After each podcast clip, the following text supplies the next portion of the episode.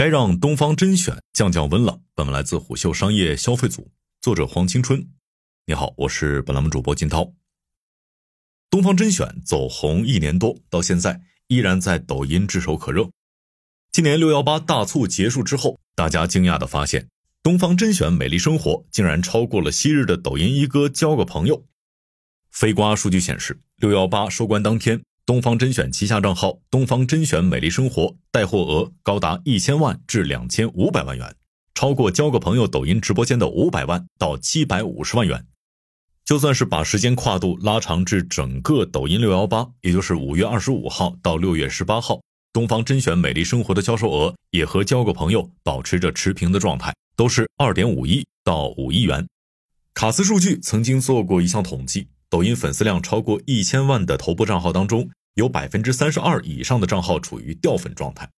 抖音网红的平均生命周期从一年缩短到了三个月左右。然而东方甄选走红到现在已经一年多了，他的抖音矩阵账号粉丝总量已经飙涨到了四千二百万，自营店铺总销量超过了三千六百万单，并且现在仍然在持续制造声量。因此有人认为东方甄选正在成为抖音走红的非典型样本，但复盘来看，他们却是一个难以复制的案例。我们之前写过一篇文章分析过，董宇辉之所以被抖音算法选中，其实是因为他差异化的直播风格。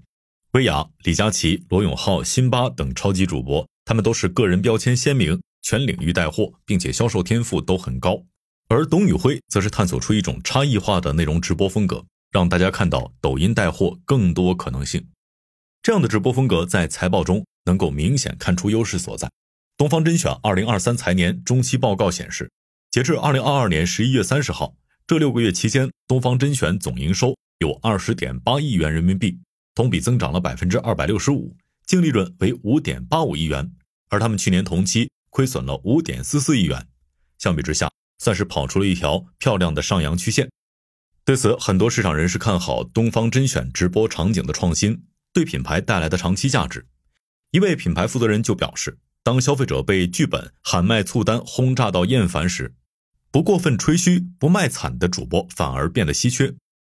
很多消费者都能从董宇辉身上感受到网红主播丧失的那份书卷气和真诚，所以他能站着把钱挣了。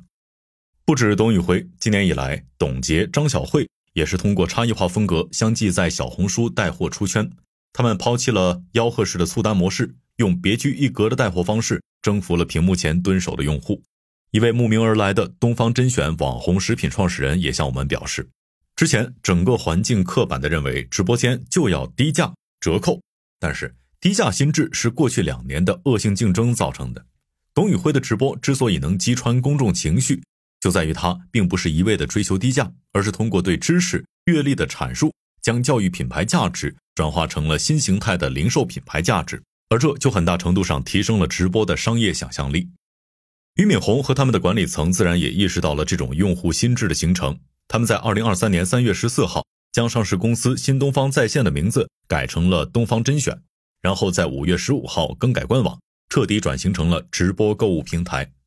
然而，即便董宇辉已经成了东方甄选人格化的 I P， 外界质疑东方甄选的声音却从来没有停止过。他们认为东方甄选存在董宇辉依赖症。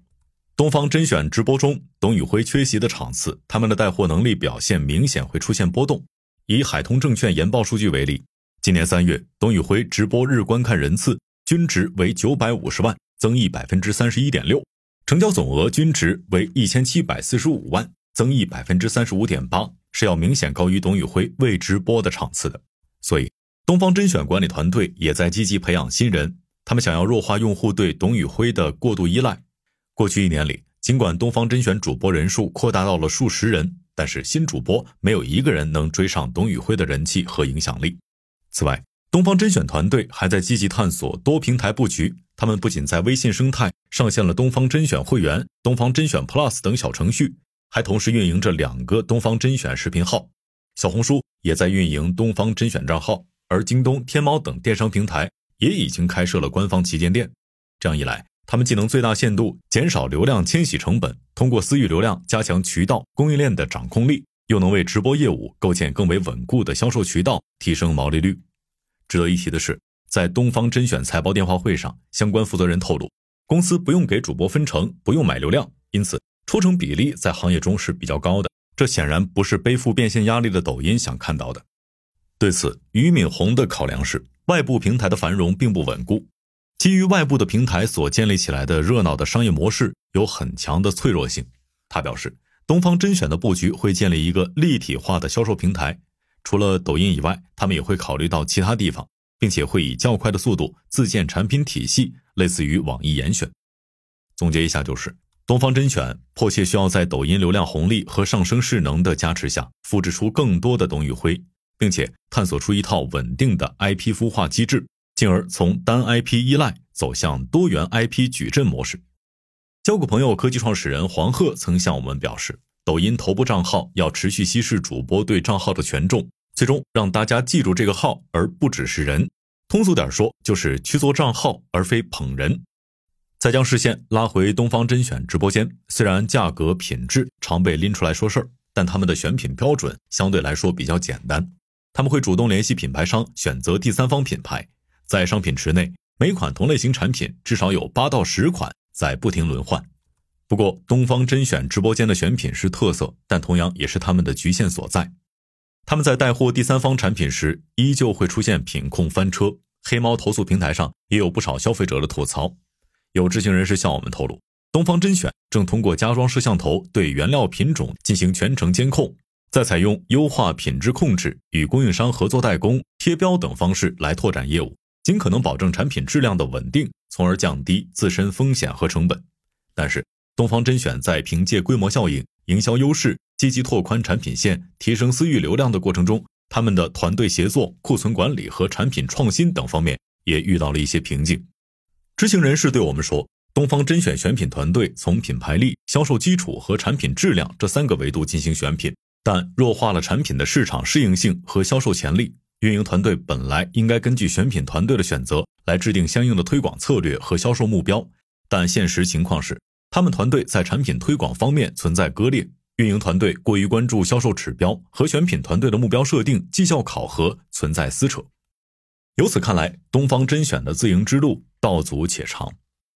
人无千日好，花无百日红，东方甄选的流量红利还能持续多久谁也说不准。抖音是个巨大的修罗场，从带骨拉 K、毛毛姐、邱勇到张同学、刘耕宏、王心凌，这些抖音网红即便曾经有过百万点赞、千万粉丝，但还是会渐渐被算法遗忘。毕竟抖音流量造神并非什么玄学，东方甄选能有今天的声量，这和抖音的平台意志是分不开的。媒体曾报道称，去年东方甄选出圈的时候，相比同粉丝体量的直播间，东方甄选的场观高出了 百分之三十 到 百分之四十， 其中有一半都是抖音官方推进来的。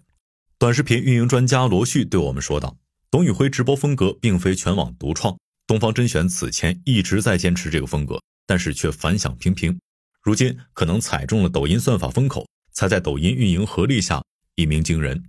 等于说，从东方甄选被抖音算法造神运动选中那一刻起，便注定了他们有一天也会被流量厌倦甚至抛弃。在这股浪潮之下，抖音流量很大程度上会影响潮水的方向，董宇辉们不仅是用户选择的结果，更是平台算法、流量、媒体多方合力下的结果。好，以上今天的商业动听，下期见。